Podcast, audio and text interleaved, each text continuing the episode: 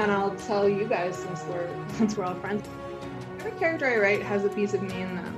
Hi, I'm Leigh Bardugo, and you're listening to the Grisha Cast. Welcome to Grisha Cast, episode 56. In this episode, we are covering chapters 5 and 6 from the book King of Scars. This is your host, Eric. And I'm Terry from Nashville, Tennessee. This is your podcast for all things Grishaverse. A world created by the wonderful Leigh Bardugo. Moi savieni casters! Hello, hello. So, we are here, and um, for those of you guys watching on YouTube, just letting you know real quickly, um, Terry looks great, doesn't she? I, I think so. Never looked better. Yeah. So, um, we have some listener cities, don't we? We sure do. Mhm. We have Makati, Philippines. Ah, that's wonderful. And then Eberbach, Germany. Thank you guys. So far away. I know, it really is. So, for those of you asking how you can help, we would greatly appreciate tips. A dollar goes a long way. Your tips will help us to continue to bring you the Grisha cast. You can Venmo a tip to at B O D H I M M. Or Cash App, Dalasan, B O D H I M M. Also, leaving a review on your podcast platform, liking and following us on our socials, especially our YouTube channel, would make us oh so very happy. Happy. So, uh, we're going to start off, and I'm going to ask, how is your week, girl? Oh boy. um I don't even know. It went by so fast. Mhm. Um with all the news that we'll talk about later oh, yeah. and um you know, everything that was like going on. It was just like it just seemed like it went by so fast with you know work and school and business. Um it was just crazy. It sure did. I'm just pouring your tea, girl. So, Oh, thank you. I could use a spot of tea. yes, just a small little spot. Um, I'm to get you covered up. So, um, for those of you that aren't watching on YouTube, um, Terry is not live in our studio with me this evening, but No. we still are doing this, and she is safe at home. What are you doing? What am I doing? I'm sitting in bed with my kitties in my lap Okay. and my dog having little um puppy dreams. Aw. That's what I'm doing right now. Okay. Oh, thank you. Yes, I just want to make sure you got set up, and I gave you um two um little things of monk fruit. Hope that's enough sweetener for you. Oh, yes, absolutely. By the way, your hair is phenomenal. Um, I know. It is so good. yes, it's very um hocus pocus. Um, I like I need that color in real life like on my head. Yes, like that would do. look so good. Yeah, I just love that wig, and I haven't been able to use it. That was actually my Halloween costume. I was gonna go uh, at work. We all were gonna dress up, and us at the counter we're gonna be the Hocus Pocus sisters. And I got my outfit, and then something happened. I got COVID, so. And I spent so much money on that like costume, girl. I mean, anyways. So I'm glad you can use it. Well, yes. Um maybe you should just like go to the grocery store in the full get up just for just for fun. Whew. It is a get up too. I mean, it was spot on.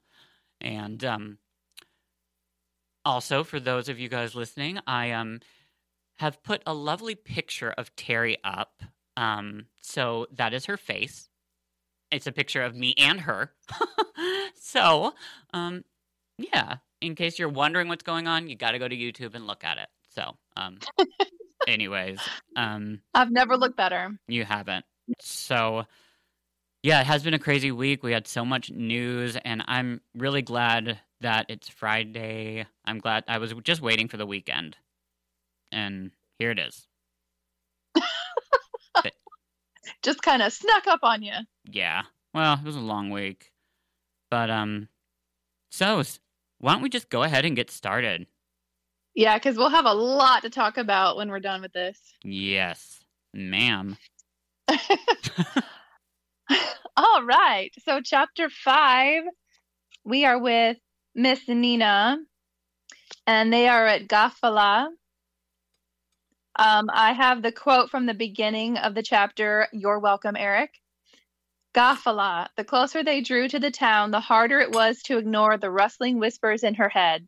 Sometimes Nina could swear she heard voices, the dim shapes of words just beyond understanding.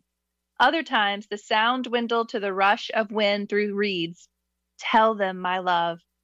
But what was there to tell? The sound might be nothing. It might be auditory hallucination, some remnant of her bout with parem. Or it might be the dead drawing her on. End quote. So they Ooh. got to, like, as they're going to the town, these, like, whispers are just, like, getting louder and louder. So something is like kind of drawing her in, but like what it is exactly, no idea. no clue yet. Mm-mm. No clue yet. Um, and again, you know, when she, when she says some remnant of her bout with parem, we still have to remember that who knows what's going on with her.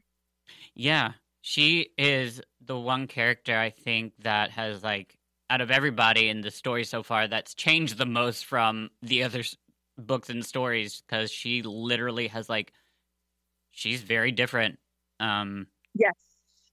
it's it's not that lovable Nina that we had when we first met her in Six of Crows, and then like loving Matthias through Crook- Crooked Kingdom.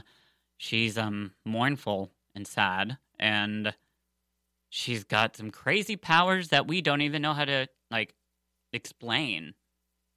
Yeah, she's gone through some things. Mm-hmm. And as I said last So- week, she's sorry. She's also No. toting around poor like Matthias's body, so she's holding on to a little bit of weight. Uh, Maybe she Yes. let go, girl. Let go. Yes. So like physically and emotionally, she's got all this dead weight. Uh, so the old factory is actually hopping with soldiers coming in and out, but it's unclear as to like what's really going on there. A local says something about soldiers pouring their filth into the river, but some other woman is like, "Uh-uh, you don't need to be telling that to strangers." No, no.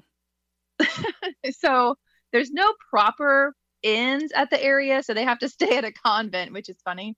Yeah. Um, on the way there, Nina notices that there are still like signs of saints, like altars and icons along the way, which is really out of place at that point. yeah, absolutely. Because it's Fjerda. Uh, Nina, Adrik, and Leoni get to the convent, which they agree to take them in. And while they are talking about meals, the well mother says something about water rationing. And Nina is like, What the heck does that mean? And the well mother says that they get their water from another well that's like farther away. She says it's to contemplate on Djel, but Nina suspects that it's to avoid the dirty water. yeah, I'm sorry. That's a horrible excuse that the well mother gave. Yeah, we're going to Yeah. go get water from a farther place because it gives you time to contemplate. Yes, Mm-hmm. that's a that's no, that doesn't make any sense. No. So the three of them go on a walk, and Adrik and Leoni are being all cutesy, which makes Nina stabby. She's like, I don't want to watch y'all fall in love and get all silly while I'm dealing with what I'm dealing with. They are Mhm. in sight lines of the factory, and the voices in Nina's head just get so loud. And she kind of notices that it used to be a fort. Leoni suggests taking some samples from the water and she'll try to isolate whatever pollutant is in it. As she's thinking about finding a place to return Matthias to his god, they hear soldiers next to the stream. Uh oh. Wonderful. Um, one was caught in his horse's stirrup, barely avoiding like being trampled on. And Nina makes a comment like, okay, oh well, one less Fjerdan to plague us. Yeah. And the other two do not approve of this statement. And she kind of is like, well, I don't really approve of that either. And I have a quote here that goes along with that. Okay. But since Matthias had left her, been taken from her, Nina had lost the part of her that cared. What was the point of it all? You saved one life to for only another one to be taken. The good perished, and the bad. Nina looked at the young Fjerdans in their uniforms, killers in the making. What right did they have to survive when her Matthias, her beautiful barbarian, was gone? Nina. She wished she could clasp her hands over her ears and tell him to leave her alone, but that was the last thing she wanted. Must you insist I stay human? She complained silently. I know how strong you are, Nina. My death will not be the thing that defeats you. End quote. So we've all kind of like gone through something like that in our life where Right. like we're like screw it all it doesn't matter i don't care so we all can kind of feel for her um, but she's also having a conversation with matthias still like she's still talking to him in her head So, what do you think? Like, I mean, so, like, I mean, since we started the story, we've started to, like, I mean, ever since Nina came into the picture and the first chapter of her, they introduced, like, like, I mean, her hearing Matthias speak. I mean, I wonder whether maybe she actually can. Maybe that is Matthias actually speaking to her. Or maybe, because, I mean, she's hearing all these other voices. Or maybe she's Yes. just hearing voices. yes i i assume again me being the one that does not has not read on and that i'm i'm sticking with our with with our reading uh, my guess is that she can actually hear him because she's hearing voices from the town so like why wouldn't she hear matthias who she was really close to um and because she's got her weird like power so that's my guess is that she actually is Yeah. having a conversation with him Yes. Um because yeah, it definitely has to do with the Parem thing. It's part of her new power. Um Yeah. So, but that's kind of actually like I know it sucks that Matthias died, but it's also kind of like I mean she like I mean and now she has the power to at least be able to have him like butt in every once in a while and you know, he's he might not physically be there, but he's still talking to her and saying like you know, encouraging things. So sounds like she um needs the company. Um, Yeah, but like, what if she needs to go and have like, closure. what if she needs to go to the club and like find some way to like forget about him, like physically? Is he still like there? Like, hey, Nina, what are you doing with that guy? I guess we'll find out. Uh, first, she's got to get rid of like the baggage of his actual Yes. body, and then maybe we'll see. But I don't know. I I think since she's still carrying around this um, like I- don't know. I just I I literally every time imagine her like toting this huge Fjerdan of a man, um, kind of like a pocketbook, like like this Yeah. big purse, and yeah. Yeah.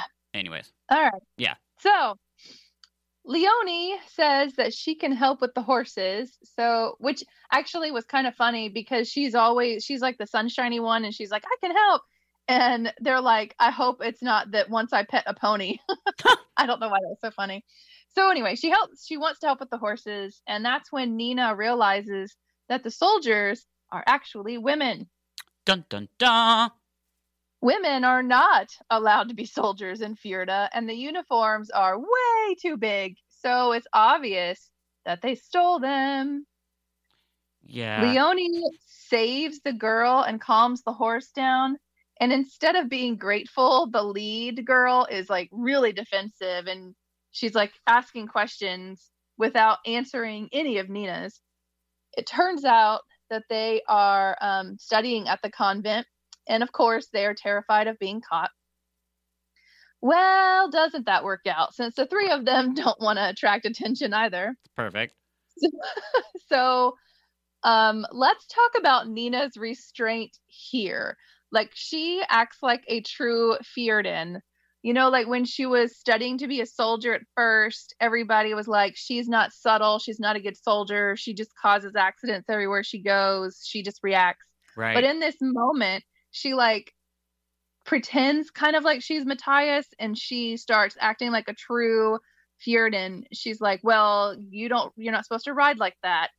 You know, why are you acting like that? And she's turning to like Adrik as the male of the group too to get his approval or whatever. So like she's really playing the part here.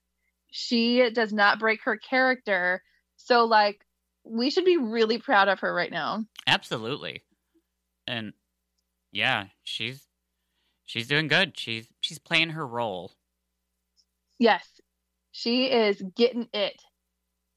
Um so Nina keeps telling the girl that she needs to um say like she's Nina's telling the girl that that Nina's gonna have to like say something to the well mother, like I'm gonna have to say something. It's just like how we're how we need to do this. And Adrik is like, um, you know, let's just not speak of this day, which is relieving to everyone involved.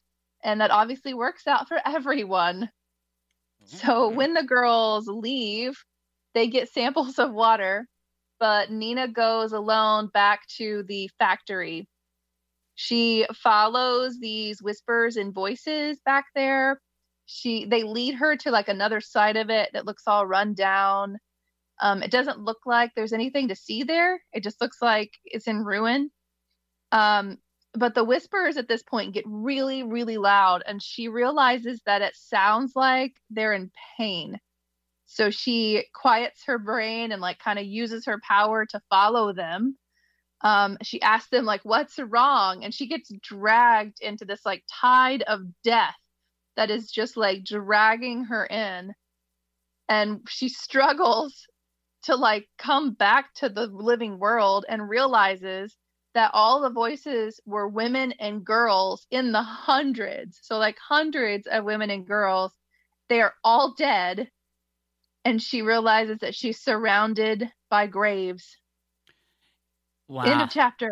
and see like so she her power literally has changed i mean she is like i mean now she's the grisha of death right i mean because Yeah. i mean she like she she can get corpses to like move around she now hears people that have passed away and hears their voice um so like her like the Parem, Parem like did such an interesting thing to her um and that just always keeps me thinking like I want to like I don't know I just want to know more about that like I mean cuz I mean she is the first Grisha to survive it and it's just such an interesting thing that like surviving that completely like changed her to a totally different person and a totally different power Yeah. It's it's it's gonna be fun to watch it grow. Yes.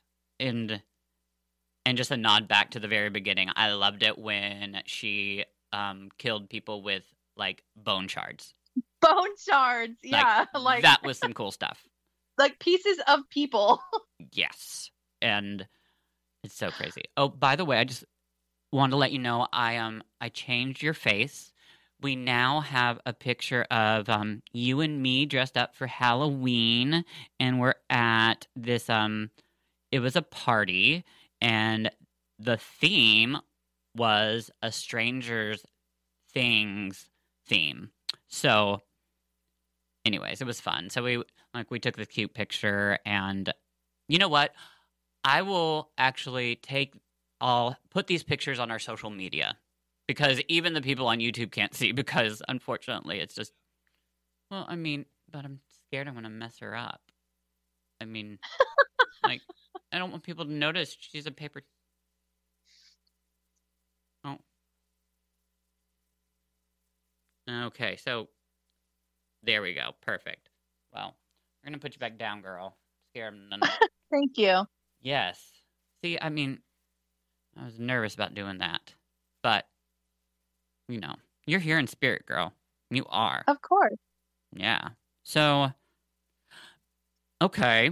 Well, going on to the next chapter, we have chapter six, and this one is Nikolai. So, um, I'm starting off with the reading from the very beginning. Nikolai and Tolya brought David and Nadia back to the capital by way of the underground tunnel that stretched from the Gilded Bog all the way to the grounds of the Grand Palace. 15 miles of travel far beneath the surface of the earth. Poor Tolya muttered to himself the entire way in verse. Nikolai would have liked to spare Tolya and his own ears the trauma of the journey, but his head of security had insisted he was fine. Besides, Nikolai had received word that the crowd, crowd of pilgrims camped outside the city walls had grown in recent days and that some were demanding an audience with the king. All he needed was an overzealous zealot to hurl himself beneath the hooves of one of the royal riders. Nikolai did not intend to make any martyrs today. End quote. So, um, I like that. one- Overzealous zealot. Yes. And also, did you notice they're traveling in an underground tunnel that's like 15 miles below? Do you think possibly our best friend Izumrud is around there? Oh my gosh, he better be. I know. Is he like, are you still out there? He's got to Hello? be. He, yes, he is. He is. I mean, obviously, because I mean, that's that underground tunnel 15 miles below. Yeah, he's still searching and Mhm. he's just, poor thing. But another thing that I think is really crazy about the beginning is just the mention that there's these pilgrims outside of Os Alta and they're like, they want to speak to the king. Like, it's just a random, a lot of weird stuff is going on in Ravka right now. So, and we're going to get more into that because of this chapter, actually. So, well, that's what kind of happened when with Alina too. Remember when Alina was there? Um, Oh. all the people, all the little pilgrims, whatever, were outside gathered up. So it kind of reminds me of that. Yeah, but that was like really like crazy. They were like in because they were in love with her so much that they were tearing her apart. yeah. Um. So they um sneak back into Os Alta and they are greeted by two of Nikolai's most trusted palace guards. They happen to be brothers.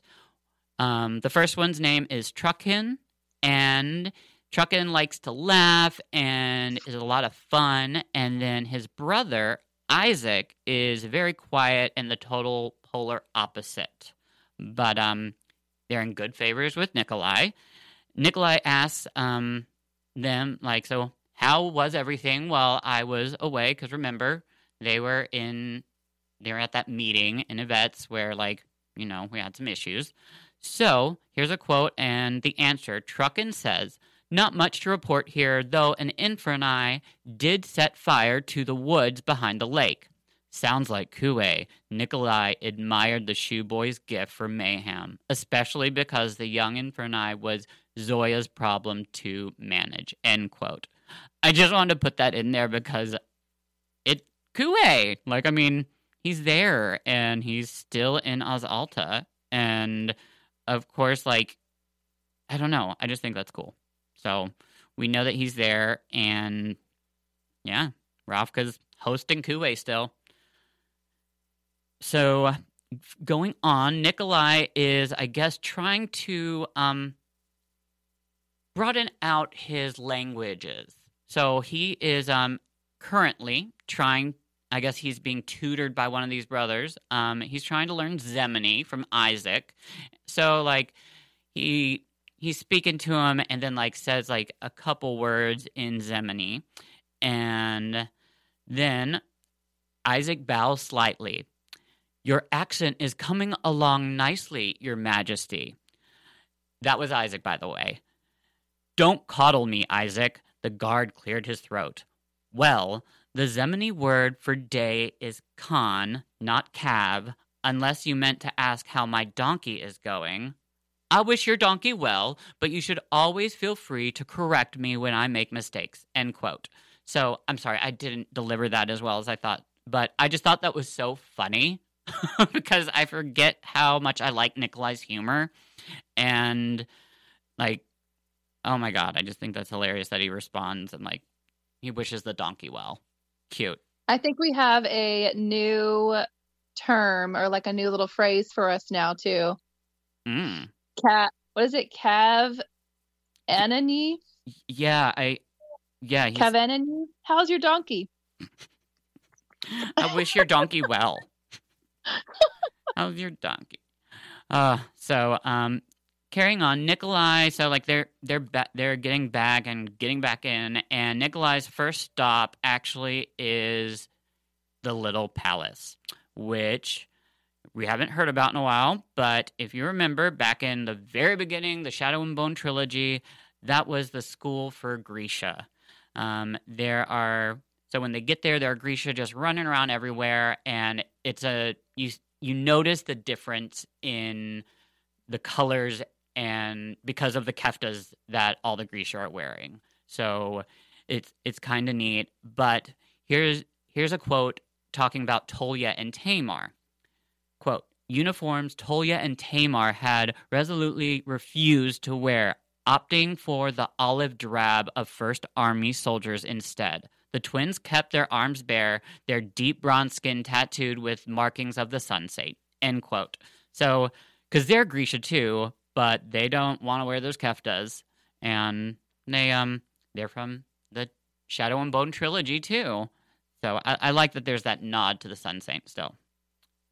So they um they keep travel they get they're going into the little palace and they meet up with none other than Zoya and Genya who are waiting in the war room. And there is mention of a Grisha triumvirate. So, real quickly, refresh your course. Um, who and what is the Grisha triumvirate? And I'm also going to give a little trip down memory lane of the Grisha history up to now because we're just going to need it, okay? So, in the very beginning of our story back in Shadow and Bone, the Darkling was the head of the Grisha, also known as the Second Army. Now it is ruled by a Grisha from all three orders, currently having the reigning members Zoya, Genya, and David, who were appointed by Alina Starkov, the Sun Summoner, after her martyrdom at the end of the Ravkan Civil War. Currently, there is no information regarding how the triumvirate are to be selected in the future or how long they will serve these positions. Also, it's not known to anyone like what their power is in the Ravkan government. The only thing that people seem to know is that they work very closely with the king of Ravka. So it's very they like so the the triumvirate is the what the Darkling used to be, except I like the fact that they like it's three people and one from each order because it's polar opposite of how the Darkling ruled over the Grisha. Um, a lot has changed with this like peaceful transfer of power from when the Darkling like was running these things. There is um, there's no longer this divide that the orders and the idea has dissolved of a difference in status and hierarchy hierarchy based on the different powers each order held because I felt like the Darkling kind of made the the Grisha feel that like there was there was a hierarchy that they weren't all equal that the Corporalki were the most important and you know like it I don't know it was just kind of interesting. And then of course the Darkling himself nobody was like him. He was just untouchable. So I I think it's just a neat nod to see how different it is to have actually just like the Grisha triumvirate um, running the the Grisha army. So I'm done with that. Just a little, you know, Little tidbit. just a tidbit because we have to remember some of that stuff. So the Grisha Triumvirate usually met Nikolai in the Grand Palace for their meetings, but when Nikolai needed secrecy and to make sure no one overheard the conversations, he held them in what used to be the Darkling's chambers.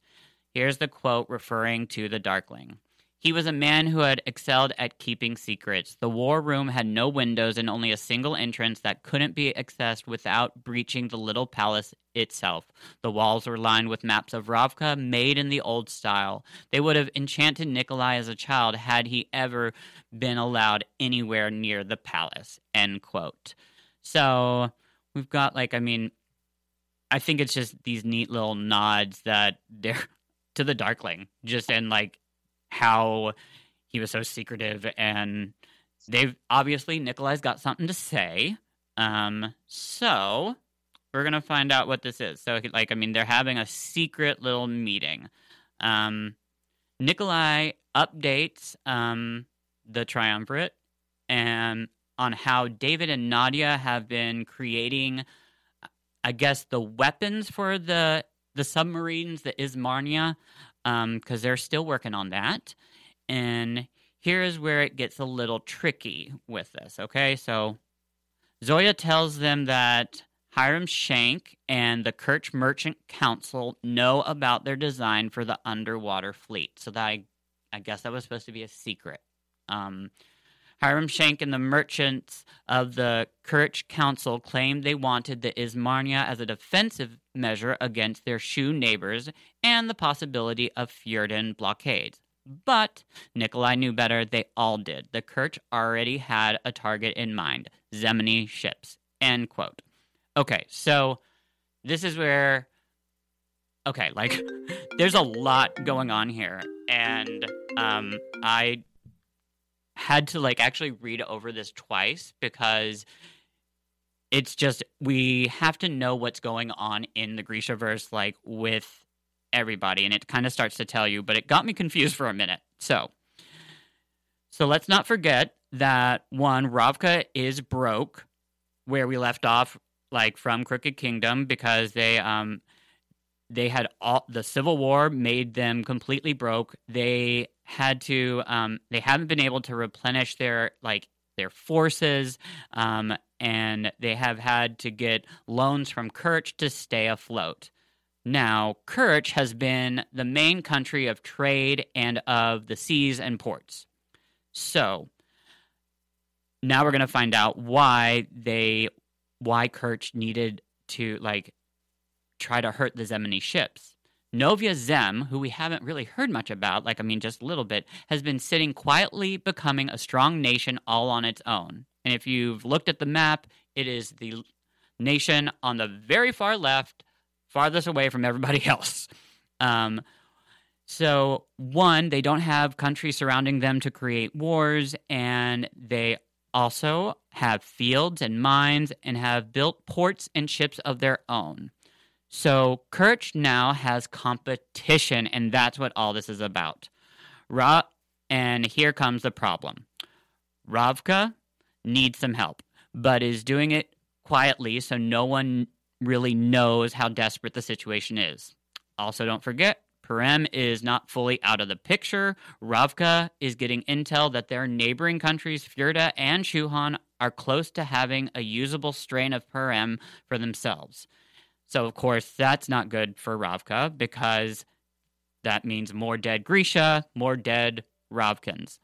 Luckily, Ravka has Kuwei working for them, and he's trying to create an antidote to the Parem.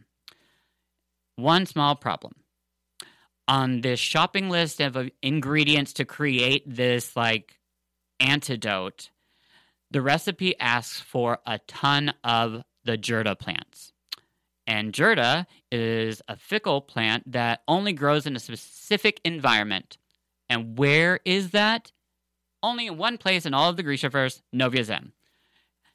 It's the only place you can get it. So, Ravka needs the Jurda to save their Grisha, and then the Kerch wants the blueprints to Ravka's submarines so they can go and blow up all of Novyi Zem's ships and take back over the sea so they can be head of trade. Unfortunately, this kind of is just this weird choice that Ravka feels like it has to make because it needs something from both of these countries, but both those countries can't know that they're going to be working together. Also, don't forget, Fjerda and Shuhan are getting closer to developing this strain. And Nikolai has promised Ravka that there no more war. So, with like both countries next to Ravka, like wanting to kind of fight, Nikolai's stressed out. I mean, he needs something, he needs this antidote. Um, and he also doesn't have any money and needs to pay back Kerch. So it's a ton of drama to throw in the fact that Nikolai also has this crazy monster thing that he's like, you know, he's his new best friend, the Dr. Jekyll Nikolai Hyde monster thing. I don't know. is that he's going to definitely need some therapy um, because this just seems like a lot. Um, did that make any sense to you, Terry? Yes, it did. Are you I sure? think you've kind of cleared it up for me. Okay, because I felt like I then like reading it, I was like, oh my god, I I feel like I'm confusing everybody again. Like I get it, but like, okay, I'm just I'm glad. If you didn't get it, um, you can rewind and see if it makes sense again, or ask someone else. Um, um, but um, so anyways, Nikolai then shares with in his meeting um that he still has some more bad news besides all that other stuff that that he just delivered. Um, that when he was on this trip in Ivets, he tells them that um, his monster took over him again and seems to be getting stronger.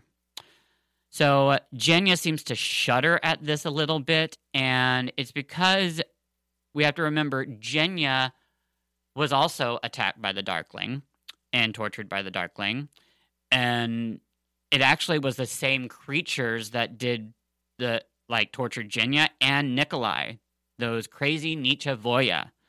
Um, so here's a quote: "The Darkling had known that Genya valued beauty as her shield, so he had taken it from her. He had known that Nikolai relied on his mind, his talent for thinking his way out of any situation, so he let the demon steal Nikolai's ability to speak and think rationally. The Darkling could have killed either of them, but he had wanted to punish them instead. End quote. Um, that's just horrible.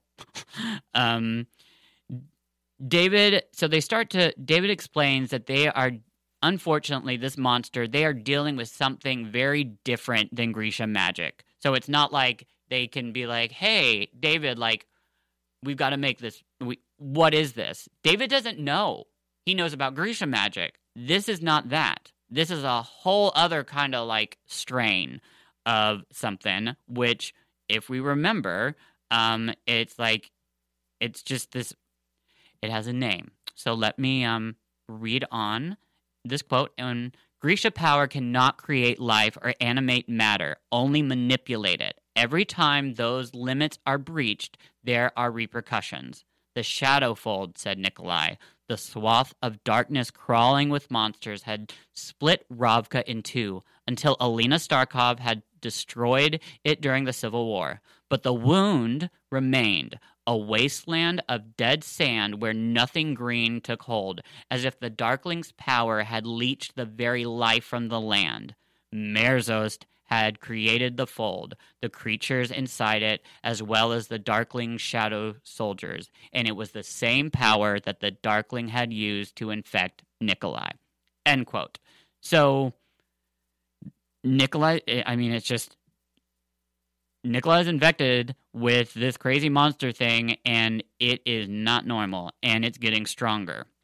So, they They've they've tried countless times to heal him, but nothing has worked. Uh, it's the reason Nikolai went to Ivets actually, um, because he's trying to figure out what's going on himself. He went to Ivets to see the bone bridge because apparently he's made the connection that this monster and the miracles happening around Ravka both started around the same time. Nikolai comes up with a plan to like so Nikolai's trying to like we've got all this crazy stuff in Ravka. Remember, like they need to cure Nikolai. They also need to make sure that Jurda Parem does not get created and kill more Grisha. They can't they hope that the two countries around them don't start a war and bury Ravka in the dust. And then there's these random miracles happening everywhere. So they've got to do something because Ravka needs to like do something they got to fix. So, of course, Nikolai has to come up with an idea. So, Nikolai comes up with the plan to throw a party and invite all his enemy, enemies and allies to the palace so that they can spy on all of them in hopes of discovering something from them, like a cure or what's going on around the Grishaverse. And, um, which is kind of crazy to throw a party and invite all your enemies and everybody. Um, so, and also they um, they've got to have a reason. So they come up with a reason that Nikolai's not too happy with, um, which is for Nikolai's very own very own version of The Bachelor. He needs to find himself a wife. So, um, they're gonna plan a party, everybody in the Grishaverse is to come and they're all to bring their beautiful ladies to hopefully entice Nikolai and be able to forge allies. And, like, that's, yeah. So, here's a quote Nikolai said to Tolya Anticipate that every servant, every guard, every lady in waiting will be potential spy or assassin. Speaking of which, said Tamar, Dunyasha is dead, the Lantsov pretender who got her? N- not one of ours. All I know is they found her splattered on the cobblestones outside the Church of Barter after the auction. Troubling. Had she been in Ketterdam to hunt him, she wasn't the only pretender to the Lantsov throne. Every few months, it seemed a new person cropped up to declare that they were a lost Lantsov heir, someone who insisted they'd escaped the darkling slaughter of the royal family, or who claimed to be a byblow of Nikolai's father, which, given the old king's behavior, was entirely plausible. Of course, Nikolai might very well have less right to the Ravkan throne than half of them. He was the greatest pretender of them all. End quote. And what that is in reference to is when, like, I'm way back in the trilogy, um, well, you know what? No, I'm going to tell you. Yeah, I'm going to read this. Um, so we're going to continue on. So that evening, Zoya puts together a list of, I guess, like princesses, and she's just reading off these names. And every time she reads a name, Nikolai says no. And I mean, this just goes on for pages. Um, and Zoya starts to get a little irritated. Nikolai reminds Zoya that this matchmaking game is actually a cover up. Um, it's a cover up for the Kerch and Zemeni so that like they can like Kerch, they're going to secretly like show them like the submarines um like they would love, but they're going to like have it also kind of explode so that the Zemen so I'm sorry, so that the Kerch don't think that they totally have the submarine blueprints ready. Now the Zemeni, they're meeting with them. They're gonna just kind of be like, "Hey, we're allies still, so can we get some of that Jurda?"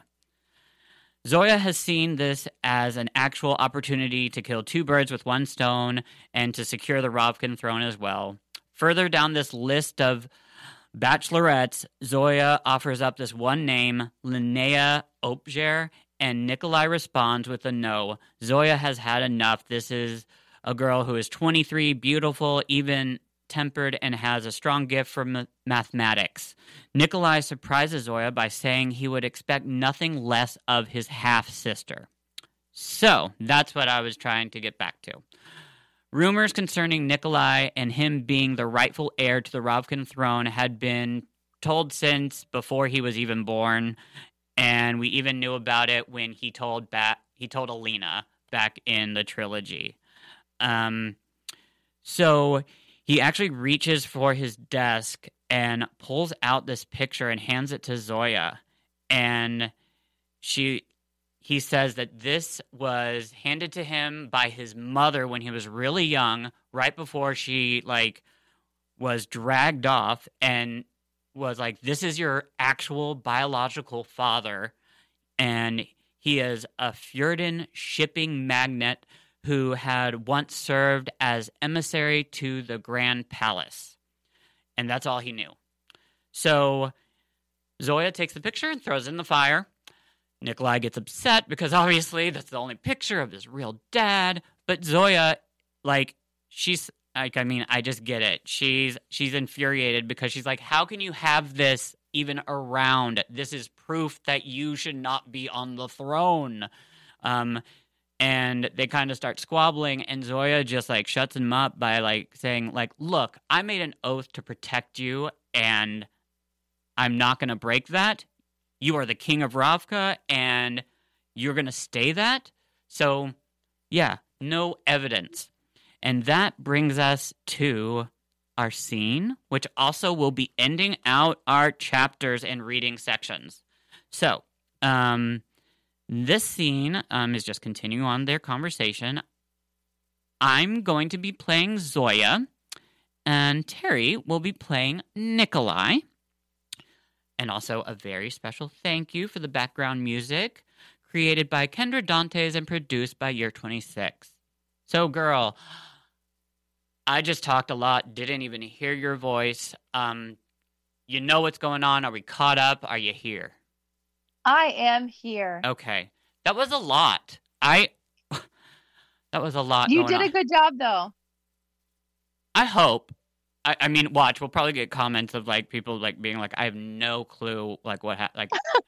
I ended up texting Terry and saying like, "I have to read my chapter over again because like this thing going on in the Grishaverse is really important. I know because they're like making such a big deal about it, but I have no clue what's going on."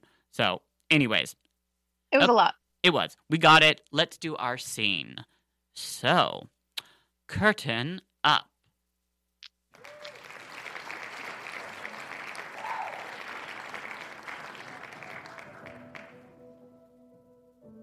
One day you will overstep, and I will not be so forgiving. On that day, you may clap me in irons and throw me in your dungeons. She crossed the room, took the glass from his hands, and set it on the table. But tonight, it is you who, wears chains. Her voice was almost kind. Nikolai released a sigh. After this business of this evening, it will be a relief. He unlocked his bedchamber. Servants were allowed access to clean only under Tolya and Tamar's supervision and only once a week. He had no personal valet and attended to his own bath. Though it had become his nightly prison, the room itself was a sanctuary. Maybe the only place in the palace that truly felt like it belonged to him. The walls were painted the deep blue of the sea, and the map above the mantel had been taken from the cabin he'd once occupied as Sturmhond when he disguised himself as a privateer and sailed the world's oceans aboard the Volkvolny. A long glass stood propped on a tripod by the bank of the windows. He couldn't see much through it the stars, the houses of the upper town, but even having it there gave him some sense of peace, as if he might one day put his eye to it and see the heaving soldiers of a great gray sea. Salt water in the veins, one of his crewmen had told him. We go mad if we're too long on shore. Nikolai would not go mad, at least not from being landlocked. He had been born to be a king, even if his blood told a different story, and he could see his country to victory again. But first, he had to make it through the night. He sat down at the edge of the bed, removed his boots, and clamped the iron fetters around each of his ankles, then lay back. Zoya waited, and he was grateful for it. It was a small thing to be the one to chain himself, but it allowed him to keep control for a short time longer. Only when Nikolai had fastened the fetter to his left wrist did she approach. Ready? He nodded. In these moments, her ruthlessness made it all a bit more bearable. Zoya would never indulge him, never shame him with pity. She tugged on the special lock that David had rigged. With a sudden clanking whir, three chains shot across his body at the knees, midriff, and shoulders. He was strong when the beast came upon him, and they could take no chances. He knew this, should be used to the experience of the restraint, and still all he wanted was to struggle. Instead, he kept his easy demeanor and offered up his right wrist to Zoya. And what are your plans for the evening, darling jailer? Heading to a secret rendezvous? Zoya blew out a disgruntled breath as she bent to fasten the last fetter and check the security of the locks. As if I have the time. I know you go somewhere late at night, Zoya, he prodded. He was curious, but also eager for distraction. You've been seen on the grounds, though no one seems to know where you go. I go a lot of places, Your Highness, and if you keep prying into my personal life, I'll have some suggestions as to where you can go. Why keep your dalliance a secret? Is he an embarrassment? Nikolai flexed his fingers, trying to even his breathing. Zoya turned her head, and the lamplight caught the crescent of her cheekbone, gilding the dark waves of her hair.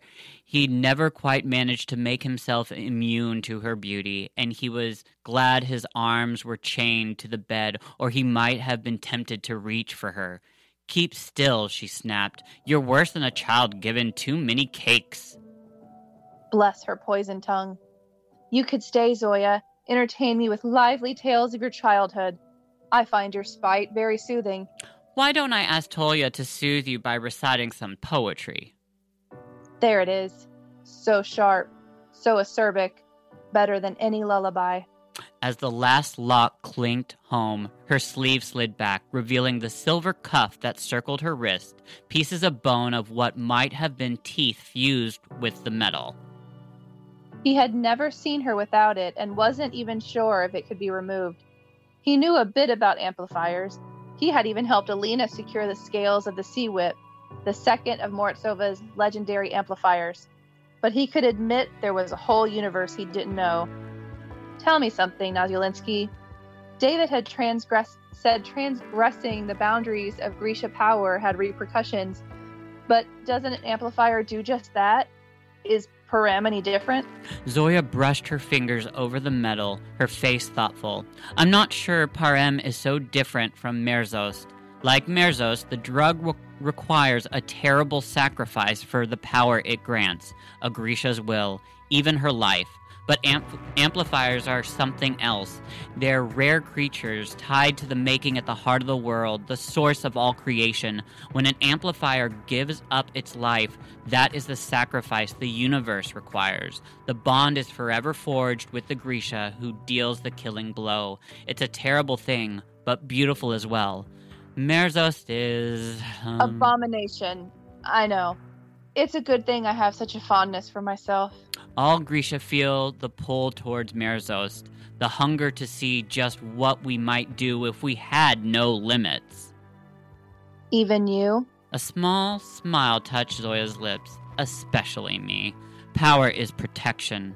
Before Nikolai could ask what she meant, she added, But the price for that particular kind of power is too high. When the Darkling tried to create his own amplifiers, the result was the fold. She held up her arm, the cuff glinting in the lamplight. This is enough for me. The shark teeth worn by the twins, mused Nikolai. Genya's kestrel bones. I've heard the stories behind all of them, but you've never told me the tale of the amplifier you wear. Zoya raised a brow. In the space of a breath, the contemplative girl was gone and the distant general had returned. Steel is earned, Your Highness. So are stories. She rose, and I believe you're stalling. You found me out. He was sorry to see her leave, whatever guise she wore. Good night, Commander. Good night, King Wretch. He would not beg Zoya to stay. It was not in his nature to plead with anyone, and that was not the pact they shared. They did not look to each other for comfort. They kept each other marching. They kept each other strong. So he would not find another excuse to get her talking again. He would not tell her he was afraid to be left alone with the thing he might become, and he would not ask her to leave the lamp burning, a child's bit of magic to ward off the dark. But he was relieved when she did it anyway. End scene, end chapter. Thank you. Thank you, thank you. Aww. I really love that scene. Um because there was just a lot in it and are you like i mean i think i've like are you noticing that they are really like going heavy into like bringing up like shadow and bone stuff? like Yeah, we're I, we're coming back around from Shadow and Bone because we kind of missed out on a lot of that through the um through the Crow duology. So I think we're coming back into where we left off. That well, not really where we left off, but kind of picking back up on it. right. And um and Nikolai loves Zoya. Yes, I mean there's a she's beautiful and He loves her. Ugh. He wants to date her. He wants to kiss her. She's beautiful. I love Zoya. She's my favorite. She is like actually she is the back screen of my phone. I love her and I she's like I mean I would be Zoya. And I love some of the outfits. I didn't we have a very long episode, so I'm I'm very sorry. Um, I took out some of the quotes because I didn't want to read them because I knew we were just there's too much stuff. But like, they described her like kefta at one point, and it was hot. I mean, fashion moment. Anyways, that was our chapters, and now it's that time for.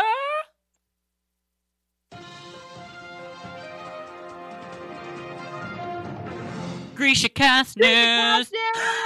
I love it. So I love all you listeners that have made it this far because if you've made it this far, that means you have still listened and we're in two different places. And I'm sure we've probably had some moments where there's been some pauses. And, anyways, thank you for dealing with that. Um, so that was fun. um, okay, so we had a lot of news. We're gonna get through it. So, um, so I need my producer to put up picture number one. We got a date. Shadow and Bone. It comes out April 23rd, 2021. Okay, amazing. Not only did we get that, but at the same time, they also started releasing these other pictures. So, please show the next picture.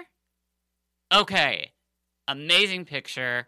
Um, it's a kind of looks like a movie poster. This has got to be Mal, of course, and you can show the next picture because, and who do we got here? This has got to be Alina. Um, I love it. Um, and then we'll keep going on. Okay, kind of cool. Darkling in like his mysterious kind of black stuff going on. And then the next. Ah, this is a beautiful picture. This is Jesper. Those guns are really cool to see. And next picture, I guess. Ah, who's that? It's our favorite knife tosser. It's Inej. And next is our favorite. Terry and I love this picture. This is, of course, Kaz, where you see the cane, the leather gloves. And so these pictures all got released at like one time. It was I I was at work and I almost had a heart attack literally. Like not even kidding because the way they did this was pretty much each like actor, I think they had one picture and then they all released it at like the same time as they released Shadow and Bone coming out like on April 23rd. So like it was just this multitude of like, oh my god, because we don't have anything. We've been waiting for this. It's amazing, Terry. Yeah. It was it was like it was that was crazy enough. And it Mhm. was like our first look at all of like the costumes, which just amazing. Like um just even Jesper's mouth yeah, is like exactly how I pictured him, which was so crazy. But like just his mouth, I was like, oh my God, that's what I saw in my head. Um, and then uh, Nej, we see her, all of her like, with where some of the knives are yes, um, secured. She said that they had 14 knives stashed in her costume. wow. And I love that you can't see any of the faces in these posters. So Yes. um, it's a focus on like their costumes and their and we know who they are based Oh, exact- on their costumes which is amazing Yes, and it it just it was really cool. So like I um I saw this on my break, um, luckily, um, and I then immediately went back in to work and filled out um, a requesting time off because I am not going to be working on Friday, April 23rd. So, um, been waiting for this for way too long, so I took the day off. Um, anyways, that wasn't the only news that got released that day. Um, so Terry is going to tell us about what else got released. Yeah. So then at the in the same day, because that wasn't enough, then um Hello Entertainment Weekly decides to pull up pictures from the actual show. So we've got some like show stills. Yep. Um, which just I I was already emotional and then it just like I know. So and then there's more. yeah, they actually gave us like so these these photos are actually from the show. Um so you tell me when So- you want to do a picture. So do we want to put the up first stop the first Oh, picture good. It's right there. Perfect. we have Mal Yes. This in the snow with a gun drawn. that is So is he hunting the stag at this point? I don't know. Hmm. I mean, it, it, it's very possible. It is. I mean, we do know that. Or it's snowing. it could also. they were out in the winter.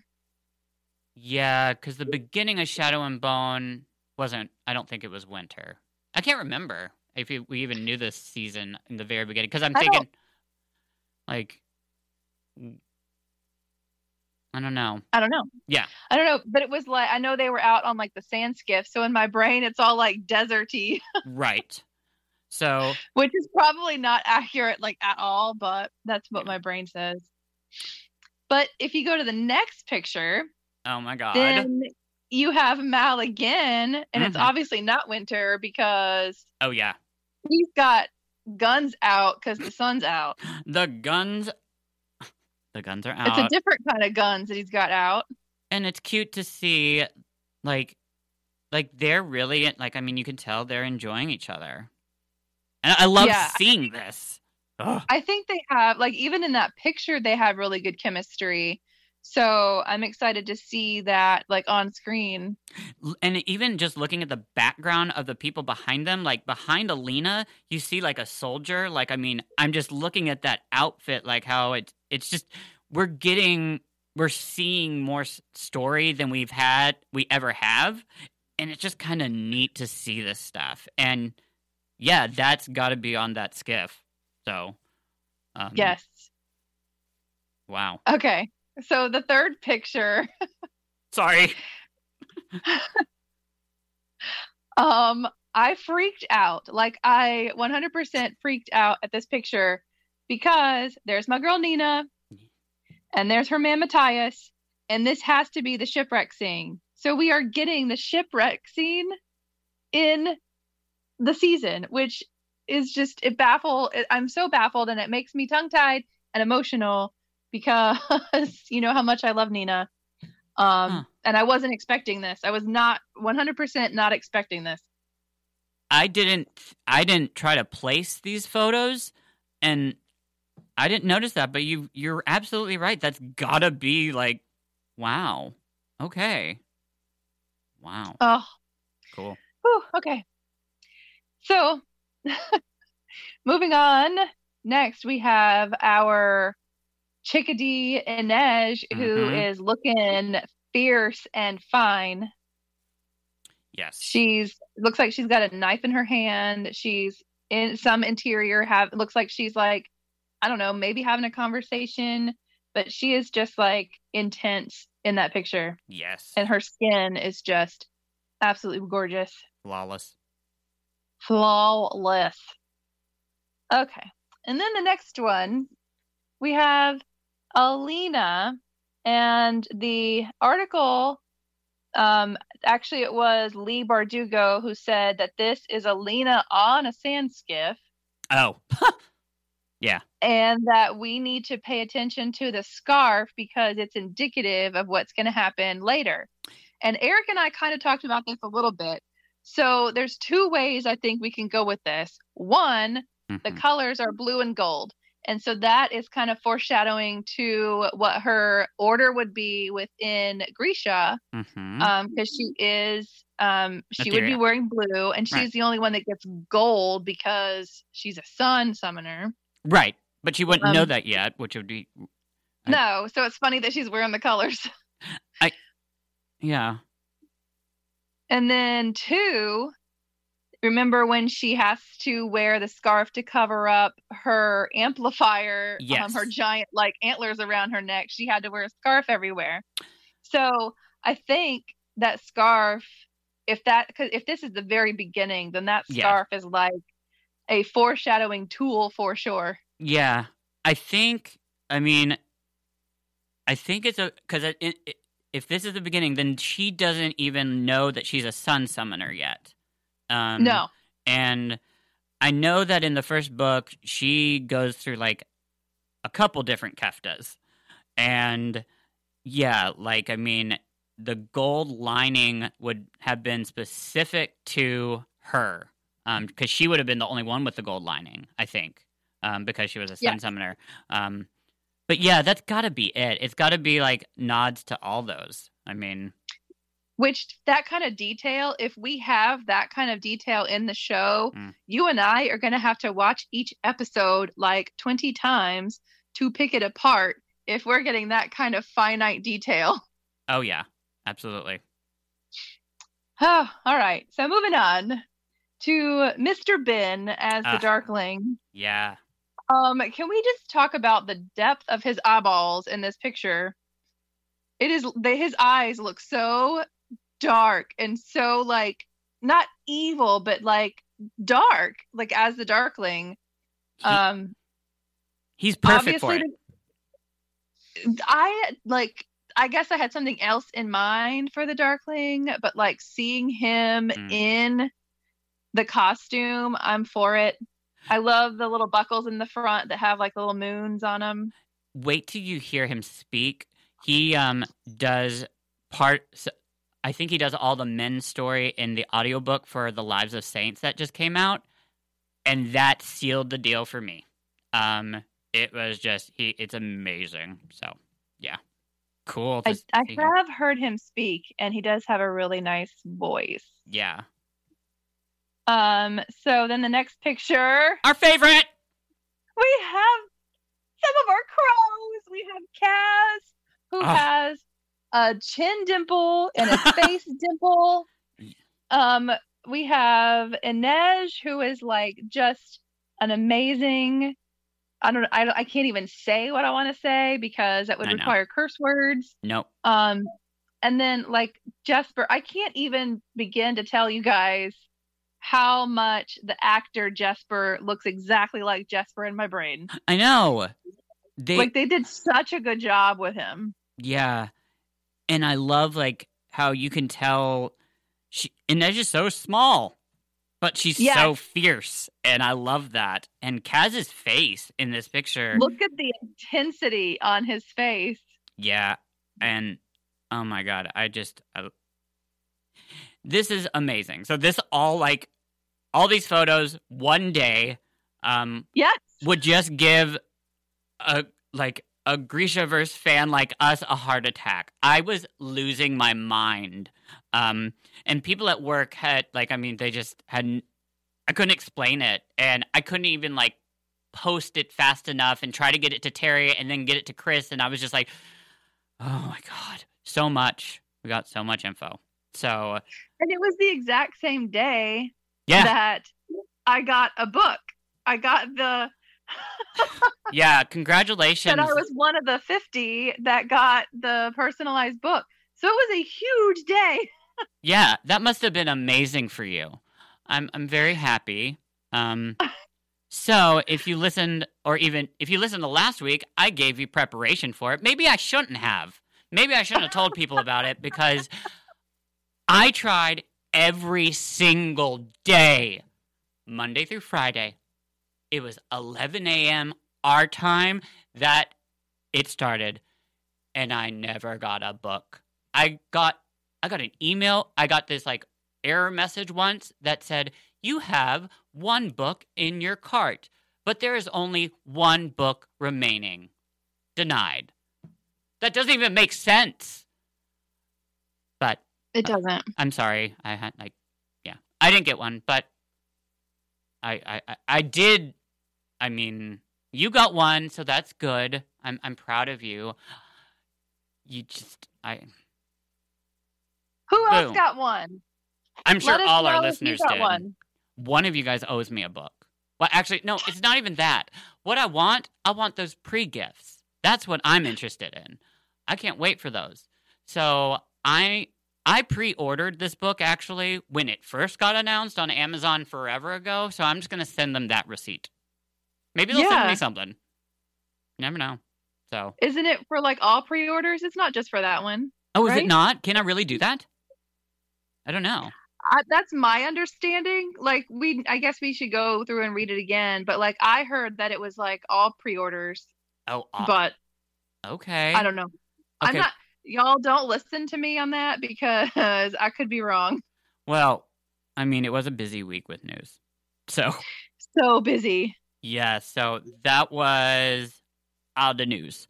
And um, real quickly, a reminder um, if you wanted to be a part of the Leigh, Ber- Leigh Bardugo's birthday present, um, which is April 6th, um, I have been sending out some of those journal entry topics and um, this week. So, yeah.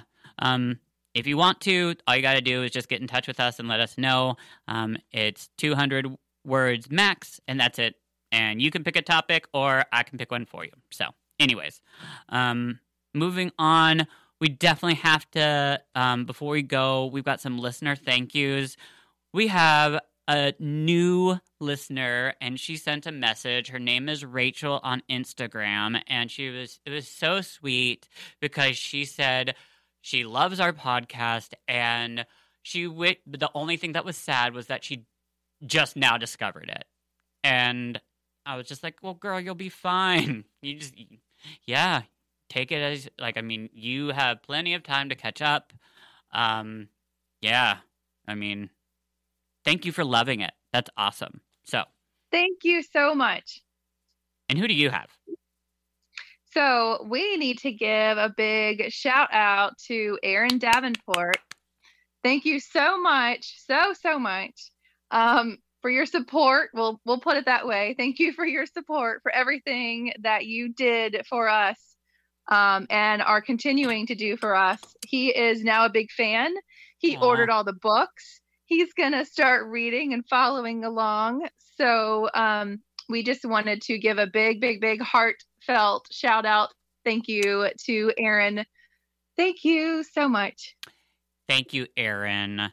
And we've got, and on Facebook, thank you to Rachel Fry and to also to Lisa Stofko. We love all of our listeners. We love it when you guys like um reach out to us. So I mean, it just thank you. Um, we just we love what we do. We have some stuff that we're not going to tell you about that we're trying to plan. So some things are getting kind of, I don't know, got some ideas and we've got some cool stuff we're going to do. And um, also, I do want to apologize for the listeners that didn't get to see the photos that while we talked about them. But if you're curious, you can find them. So hopefully, you all are. Obviously, you're great, huge Grishaverse fans, so you probably have seen everything that we're even talking about. But go to YouTube if you haven't, and you can see them in the order that we described them. So um, They're also on our socials. Yes, that's right. Yeah. Um. Well, I didn't put did. Yeah, I didn't put the. I forgot. I got to put the other ones on Instagram. So the article ones. But I linked the article on Twitter. Really, okay, Yes. awesome. Okay, so that's it, folks. And then so we did chapters five and six this evening. So let's do seven through nine because that's going to be it'll equal out. Seven's a bigger chapter, and then eight and nine will add up to the same amount that was in seven. So, um, so seven through nine, it's going to get interesting. Um, yeah, that's awesome. So, um, we love you guys, and I hope you guys um loved Terry. she's definitely, I mean, she's hanging in there. Um, this lovely paper. I didn't use all the pictures. Hey, I, you know, I just I had to talk to something. Um, I mean, I'm talking to her, but I mean, anyways, we got to stop talking. Terry, see, this is a problem when you're not here, like live, because like I don't stop. Okay, so I love you all. Okay, outro. like we're at the end of the hour, so my voice is a little husky. A plus. No, mourners. No funeral.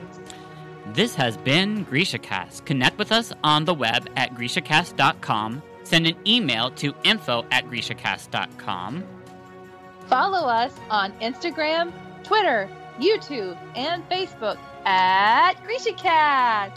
A special thank you for the background music created by Kinder Dantes and produced by Year 26.